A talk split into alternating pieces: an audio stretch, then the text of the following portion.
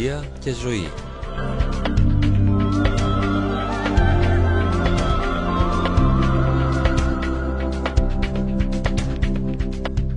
Αντιμετωπίζοντας τις προσωπικές και διαπροσωπικές δυσκολίες της καθημερινότητας.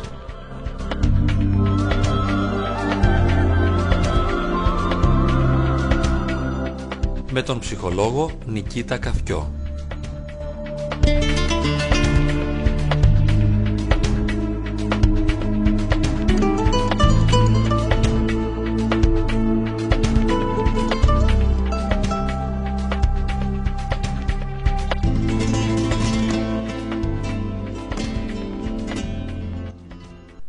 Έχουμε συχνά την εντύπωση, αγαπητοί φίλοι, ότι η πίστη είναι χαρακτηριστικό ιδίωμα των απλοϊκών και αφελών ανθρώπων και νομίζουμε ότι αν ένας άνθρωπος καλλιεργηθεί, μορφωθεί, σπουδάσει και προβληματιστεί, τότε σιγά σιγά ξεπερνά αυτή την καθυστερημένη κατάσταση της πίστης και της θεολογίας και προχωρά στον ορθολογισμό, μαθαίνει να σκέφτεται ελεύθερα και ανεξάρτητα και να αξιολογεί τη ζωή, τον εαυτό του και τον κόσμο ολόκληρο με δικά του ατομικά κριτήρια.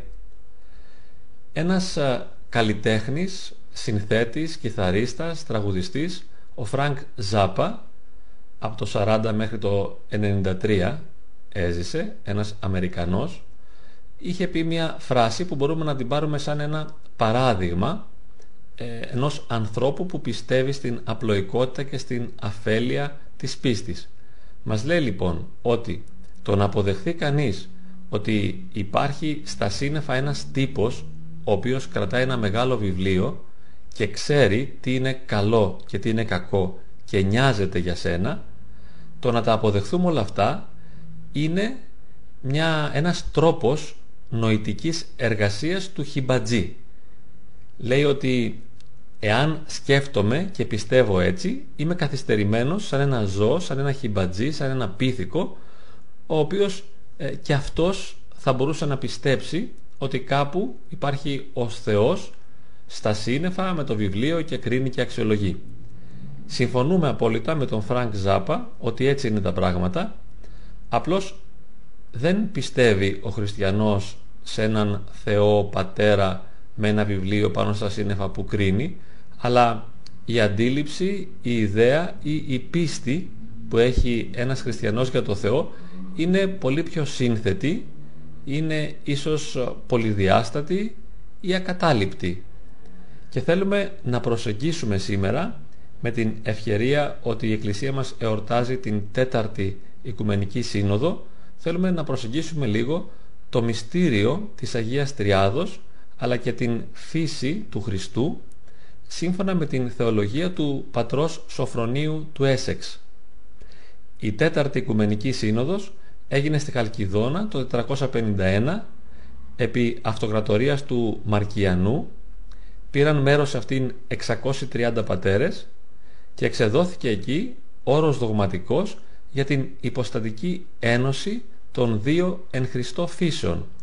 Πρόκειται για μια βαθιά θεολογία την οποία σίγουρα δεν μπορούμε να εξαντλήσουμε ούτε και να καταλάβουμε, δεν έχουμε τις δυνατότητες να μπορέσουμε να καταλάβουμε αυτή τη βαθιά θεολογία που αφορά την υποστατική ένωση των δύο φύσεων του Χριστού.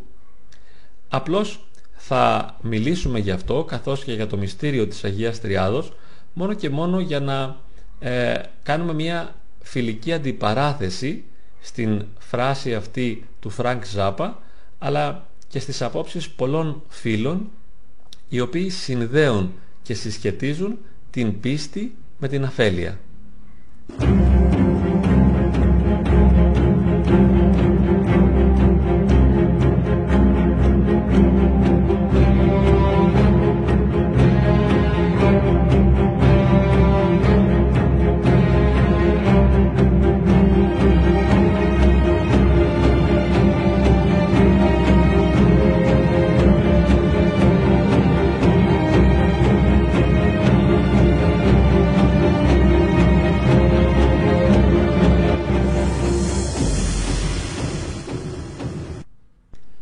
Θα διαβάσουμε, αγαπητοί φίλοι, στη συνέχεια της εκπομπής αποσπάσματα από το κείμενο Ενότης της Εκκλησίας το, του αρχιμανδρίτου Σωφρονίου Σαχάροφ του Έσεξ, από το βιβλίο του Άσκηση και θεωρία. Ίσως δεν μπορέσουμε να καταλάβουμε με ακρίβεια τα δύσκολα νοήματα τα οποία θέλει να διατυπώσει ο αρχιμανδρίτης Σωφρόνιος, όμως θα μπορέσουμε να διαισθανθούμε ότι η Εκκλησία μας διαθέτει μια βαθιά θεολογία η οποία μπορεί να ικανοποιήσει ακόμη και τους διανοούμενους που έχουν την τάση να αμφισβητήσουν τα πάντα και να ψάξουν σε μεγάλο βάθος για να ανακαλύψουν την αλήθεια. Δεν είναι λοιπόν μια θεολογία για αφελείς και χαζούς, αλλά η θεολογία έχει να δώσει υλικό, τροφή, ακόμα και σε ανθρώπους οι οποίοι θέλουν να αναζητήσουν και να βρουν άπευθο χρυσάφι ως αλήθεια.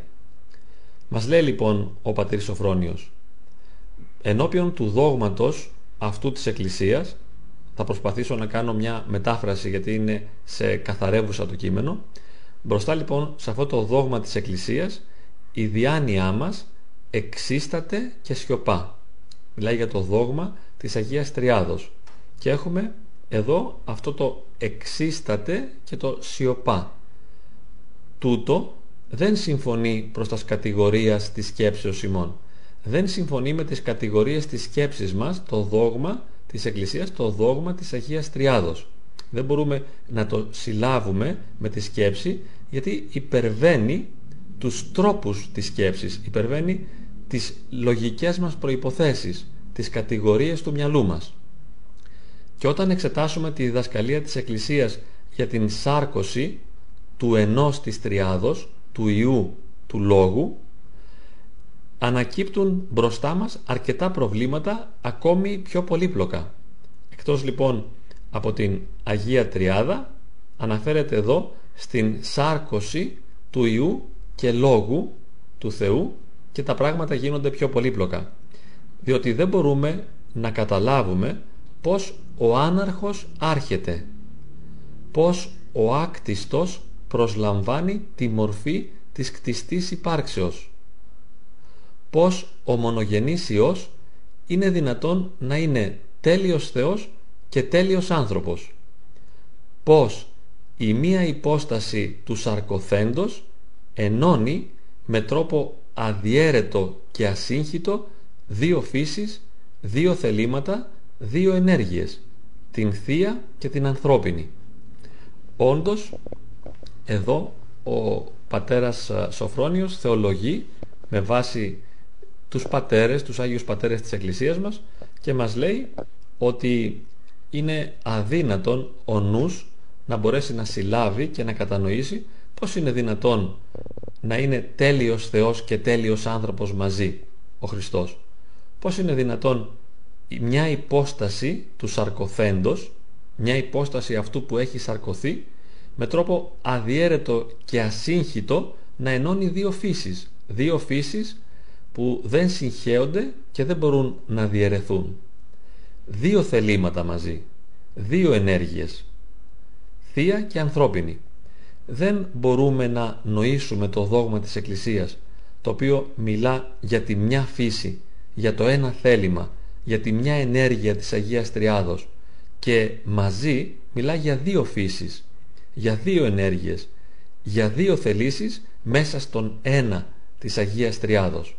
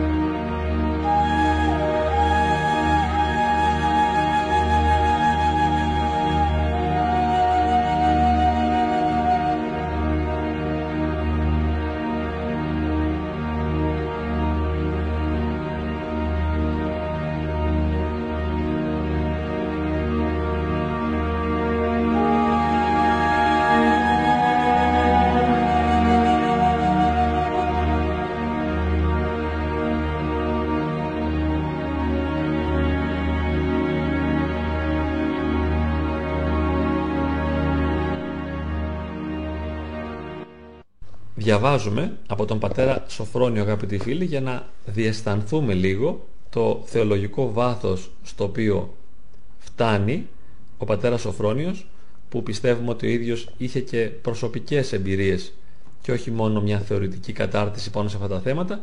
Εμείς απλώς θέλουμε να δούμε ότι η Εκκλησία έχει ένα μεγάλο θεολογικό βάθος να προσφέρει σε όσους θέλουν να αναζητήσουν την αλήθεια.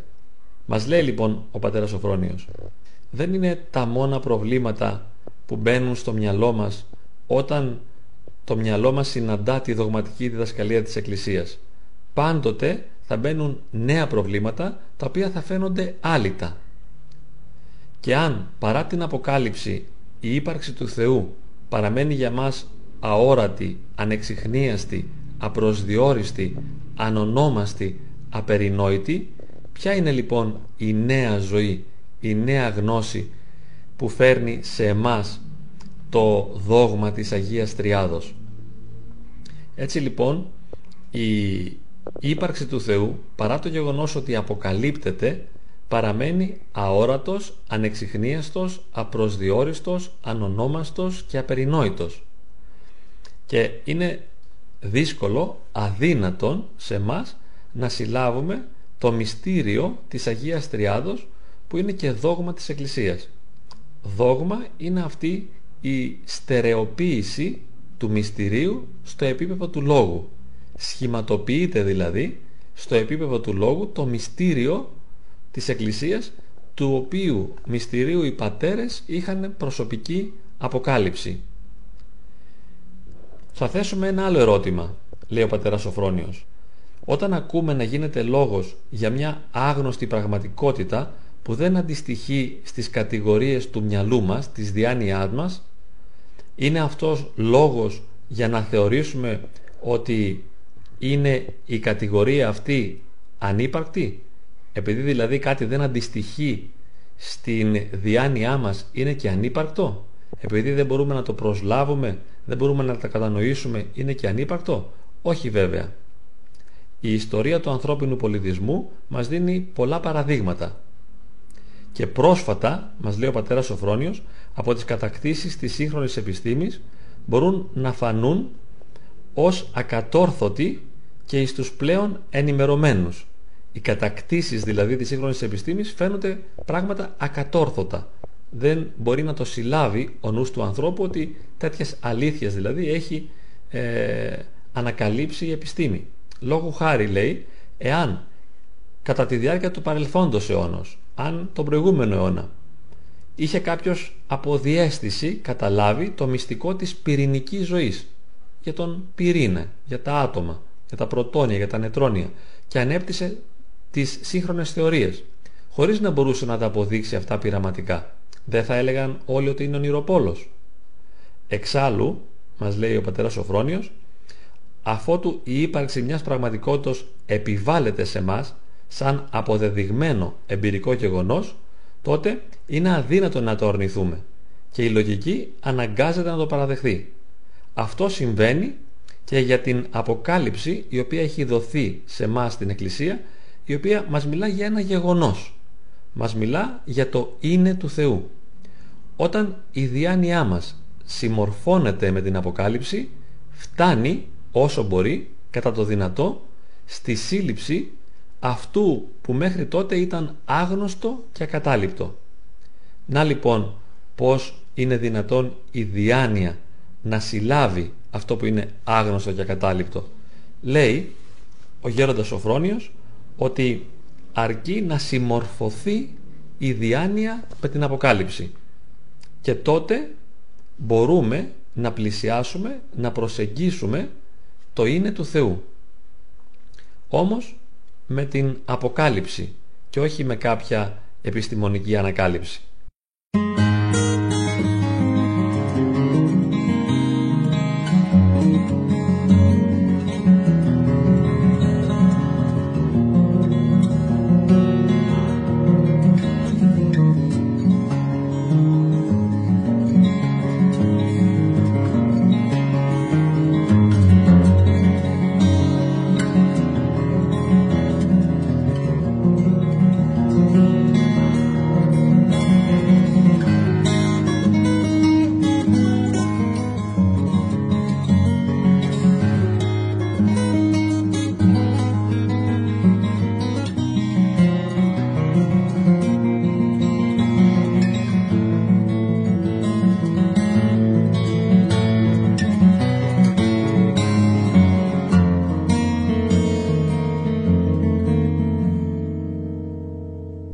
διαβάζουμε, αγαπητοί φίλοι, από το βιβλίο «Άσκηση και θεωρία» του γέροντος Σωφρονίου Σαχάροφ, το κεφάλαιο «Ενότης της Εκκλησίας». Διαβάζουμε κάποια αποσπάσματα για να υποψιαστούμε το βάθος της θεολογίας της Εκκλησίας μας και να δείξουμε ότι η θεολογία δεν μιλά και δεν εκφράζει πράγματα αφελή, μικρά, που απευθύνονται σε ακαλλιέργητους και αδαείς ανθρώπους. Λέει ο γέροντας Σωφρόνιος, η Εκκλησία κατέχει τη δικιά της επιστήμη, την επιστήμη της θεογνωσίας, και έχει το δρόμο και τη μέθοδο που μπορούν να μας οδηγήσουν σε αυτή τη γνώση. Έχει οδόν και μέθοδον η Εκκλησία που μας άγουν στη γνώση αυτή. Όποιος θέλει να αποκτήσει αυτή τη γνώση θα πρέπει να ακολουθήσει τον δρόμο που έχει χαράξει η Εκκλησία, που είναι ο δρόμος της πίστεως και της στηρίσεως των εντολών του Χριστού. Να λοιπόν, ποιος είναι ο δρόμος της θεογνωσίας. Αν θα θέλαμε να καταλάβουμε καλύτερα κάποιον φυσικό νόμο, ίσως θα έπρεπε να πάμε σε ένα εργαστήριο για να κάνουμε κάποιο πείραμα ή να μελετήσουμε αναλυτικότερα κάποιες θεωρίες. Εδώ όμως μας λέει ο πατέρας Σωφρόνιος ότι αν θέλουμε να φτάσουμε στην θεογνωσία, τότε ακολουθούμε το δρόμο που έχει χαράξει η Εκκλησία, που είναι ο δρόμος της πίστης και της στήρησης των εντολών. Πίστη είναι η συμμόρφωση, όπως μας είπε, της διάνοιάς μας με την Αποκάλυψη, και η τήρηση των εντολών του Χριστού είναι η υπακοή στην αγάπη που εκφράζει ο Χριστός με τις εντολές του, γιατί έτσι μόνο με την τήρηση των εντολών μπορεί να αλλάξει η ζωή μας, να μεταμορφωθεί η ύπαρξή μας και να αρχίσει να ομοιώνεται η ζωή μας με τη ζωή του Χριστού. Οπότε και εμείς, καθώς θα ομοιωνόμαστε με τον Χριστό, θα μπορούμε να πλησιάζουμε την αλήθεια Χριστό και έτσι με έναν τρόπο μυστικό αλλά και βαθιά αληθινό να έχουμε θεογνωσία. Λέει ο γέροντας Σωφρόνιος, ο Θεός είναι αγάπη και δεν είναι δυνατόν να γνωριστεί και να γίνει κατανοητός παρά μόνον μέσα από την αγάπη και εν τη αγάπη. Γι' αυτό και οι εντολές του Χριστού που μας οδηγούν στη γνώση και τη θεωρία του Θεού είναι εντολές αγάπης. Να λοιπόν, εντολές αγάπης μας οδηγούν στη γνώση και στη θεωρία του Θεού. Το μυστήριο της Τριάδας παραμένει ακατανόητο μέχρι το τέλος, γιατί υπερβαίνει τη δυνατότητα του λόγου και υπερβαίνει τις δυνάμεις της κτιστής μας φύσης. Η φύση μας ως δημιούργημα είναι κτιστή και δεν μπορεί να συλλάβει το άκτιστο δηλαδή. Και είναι πραγματικότητα ότι δεν μπορεί το κτιστό να συλλάβει και να κατανοήσει το άκτιστο. Εν τούτης, παρά το γεγονός ότι το μυστήριο αυτό είναι ακατανόητο και κρυμμένο, αποκαλύπτεται σε μας κατά τρόπον υπαρκτικό, υπαρξιακό, δια της πίστεως και δια της εν τη πίστη ζωής. Με τη ζωή, μέσα στην πίστη, καθώς ζούμε με πίστη στο Θεό, τότε έτσι υπαρξιακά και όχι νοητικά αποκαλύπτεται σε μας το μυστήριο του δόγματος της Αγίας Τριάδος, το οποίο, λέει ο γέροντας, είναι αστήρευτη πηγή της αιωνίου ζωής.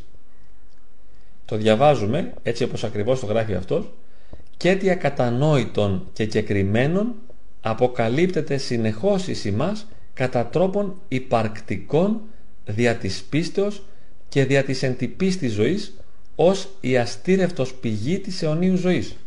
Να λοιπόν, πώς μπορεί να μας αποκαλυφθεί το μυστήριο του Θεού, το οποίο είναι μια αστήρευτη, ατέλειωτη πηγή αιώνια ζωής. Η πίστη, καθώς εισδύει στα απρόσιτα για το λογικό βάθη, εισδύει η πίστη σε κάποιο βάθος το οποίο δεν μπορεί να το προσεγγίσει η λογική.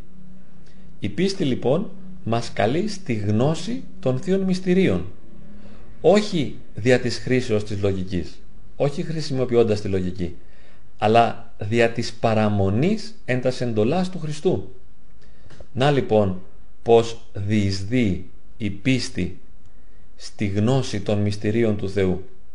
Όχι με τη λογική, όχι με τη χρήση της λογικής, αλλά με την παραμονή στις εντολές του Χριστού, και παραθέτει από το Ευαγγέλιο το κατά Ιωάννη.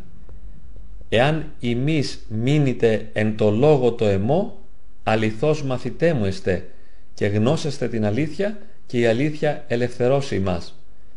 Να λοιπόν πώς μπορούμε να ελευθερωθούμε και να γνωρίσουμε την αλήθεια.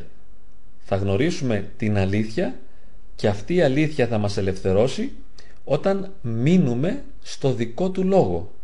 Τότε θα είμαστε μαθητές του. Όταν μείνουμε στο λόγο, όταν τηρήσουμε το λόγο, όταν τηρήσουμε τις εντολές, όταν συμμορφώσουμε τη δική μας ζωή με το δικό του θέλημα.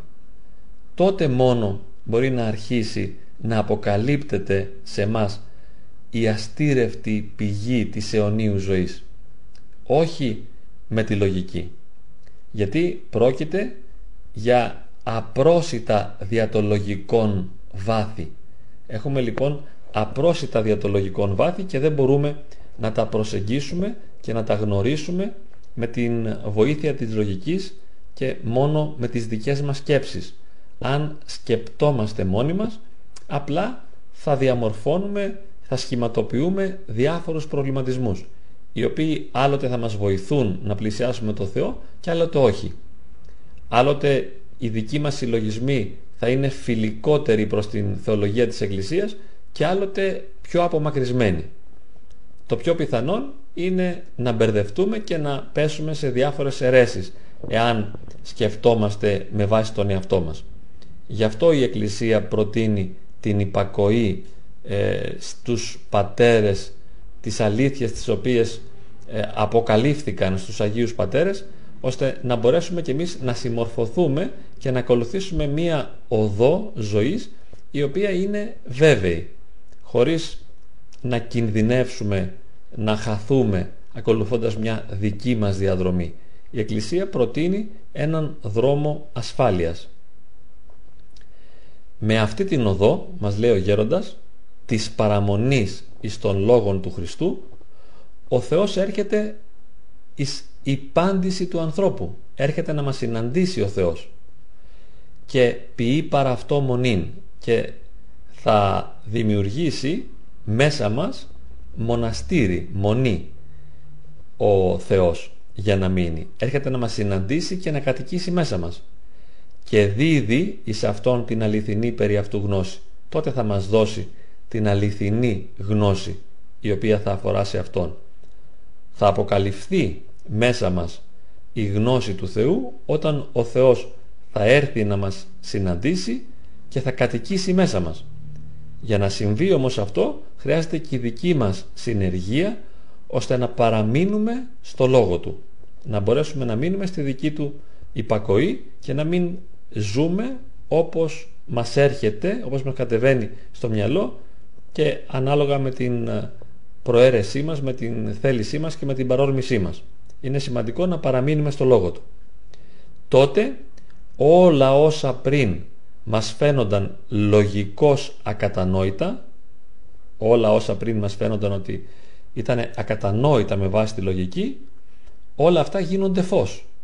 Και αυτό το φως φωτίζει την άγνοια και τις πλάνες μας και αποκαλύπτει σε μας ότι όλες αυτές οι πλάνες ήταν συνέπεια της αμαρτίας και της πτώσεως.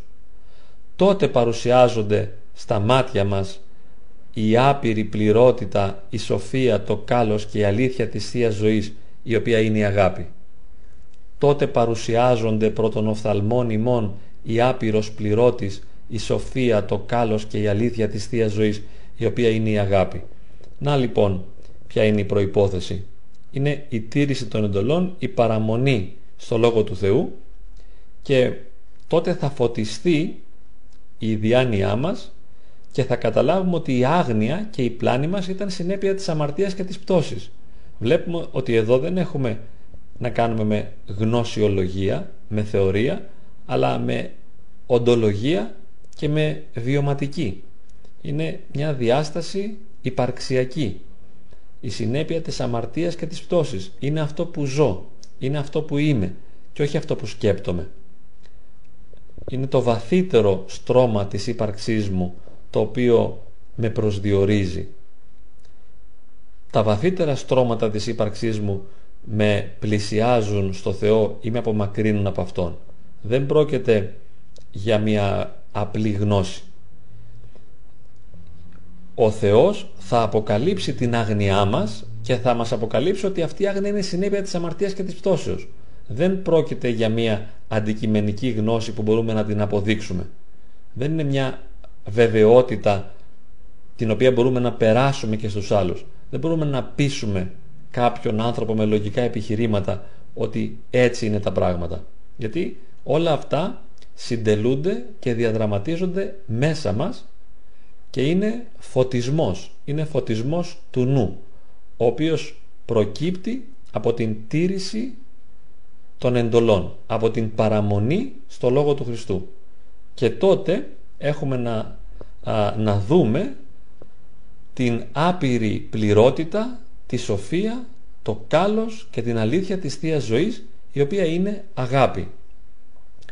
Βλέπουμε λοιπόν, αγαπητοί φίλοι, ότι κρύβει η Εκκλησία μας μια βαθιά θεολογία και όποιος θέλει να ψάξει και να βρει μπορεί να διαβάσει το Ευαγγέλιο και τους Πατέρες και να δει ότι δεν πιστεύουμε, όπως έλεγε και ο Φρανκ Ζάπα, σε αυτό το τύπο ο οποίος είναι μέσα στα σύννεφα με την άσπρη γενεάδα και κρατάει ένα μεγάλο βιβλίο, προφανώς είναι Αγία Γραφή, και μας λέει αν είμαστε καλοί ή κακοί και καμιά φορά μας νοιάζεται κιόλας και μας βοηθάει. Δεν είναι αυτός ο γέρος ο Θεός επάνω ψηλά στον ουρανό που μας βοηθάει και μας κρίνει, αλλά εδώ μιλάμε για ένα μυστήριο, για το μυστήριο της Αγίας Τριάδος, το οποίο αποκαλύπτεται με έναν τρόπο που δεν είναι προσιτός στη λογική, με έναν μυστικό τρόπο αποκαλύπτεται στους Αγίους, σε αυτούς οι οποίοι παραμένουν στο Λόγο του Χριστού, και η ζωή αυτών των ανθρώπων μεταμορφώνεται, χριστοποιείται και οι άνθρωποι αυτοί θεοποιούνται, γίνονται κατά χάριν θεοί. Και με αυτή την θέωση, η οποία είναι ένα οντολογικό και υπαρξιακό γεγονός, φωτίζονται και γνωρίζουν μυστικά την αλήθεια του Θεού. Τότε βέβαια μπορούν να είναι βέβαιοι ότι ο Θεός είναι κάτι πολύ περισσότερο από αυτόν τον γέροντα με τη γενεάδα επάνω στον ουρανό.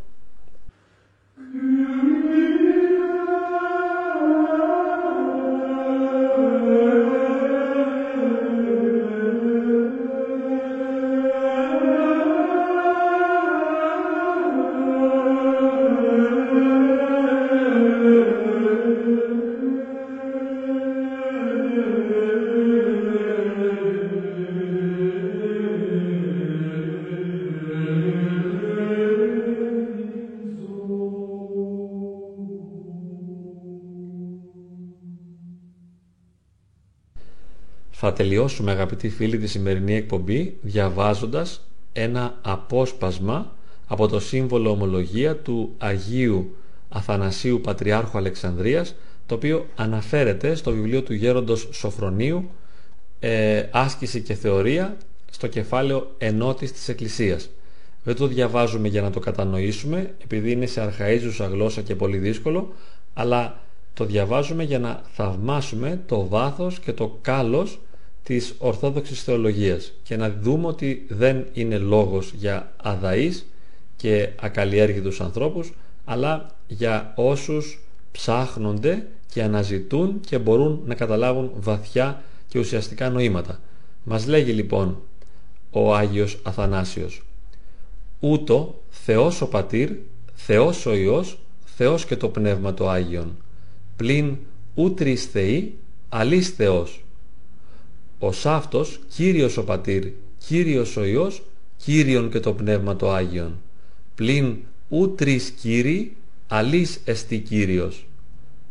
Ότι ως περμοναδικός εκάστην υπόστασιν Θεών και Κύριων ομολογήν χριστιανική αληθεία αναγκαζόμεθα, ούτω τρεις θεούς ή τρεις Κυρίους λέγειν καθολική ευσεβία κολλιόμεθα. Ο πατήρ υπό ουδενός εστί πεποιημένος, ουδέ δε δημιουργημένος, ούτε γεγεννημένος. Ο Υιός από μόνου του Πατρός εστίν ου πεποιημένος, ουδέ δε δημιουργημένος, αλλά γεγεννημένος. Το Πνεύμα το Άγιον από του Πατρός ου πεποιημένον, ουδέ δε δημιουργημένον, ούτε γεγεννημένον, αλεκπορευτών υπ' αυτού. Ήσουν εστί πατήρ, ου τρεις πατέρες, εις Υιός, ου τρεις Υιοί, εν Πνεύμα Άγιον, ου τρία Πνεύματα Άγια, και εν ταύτη τη τριάδη, ουδέν πρώτον ή ύστερον, ουδέν μίζον ή έλατον, αλόμως ετρεις υποστάσεις, συνδιαιωνίζουσε εαυτές εισί και ίσι, ώστε κατά πάντα ως σύρρητε και τριάς εν μονάδι και μονάς εν τριάδι λατρεύεται. Ο θέλων ουν σωθήνε, ούτω περί της Αγίας Τριάδος φρονείτο.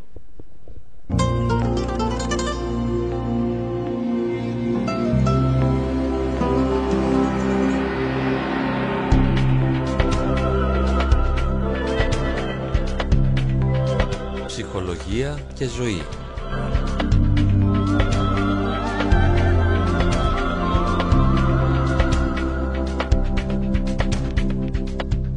Αντιμετωπίζοντας τις προσωπικές και διαπροσωπικές δυσκολίες της καθημερινότητας.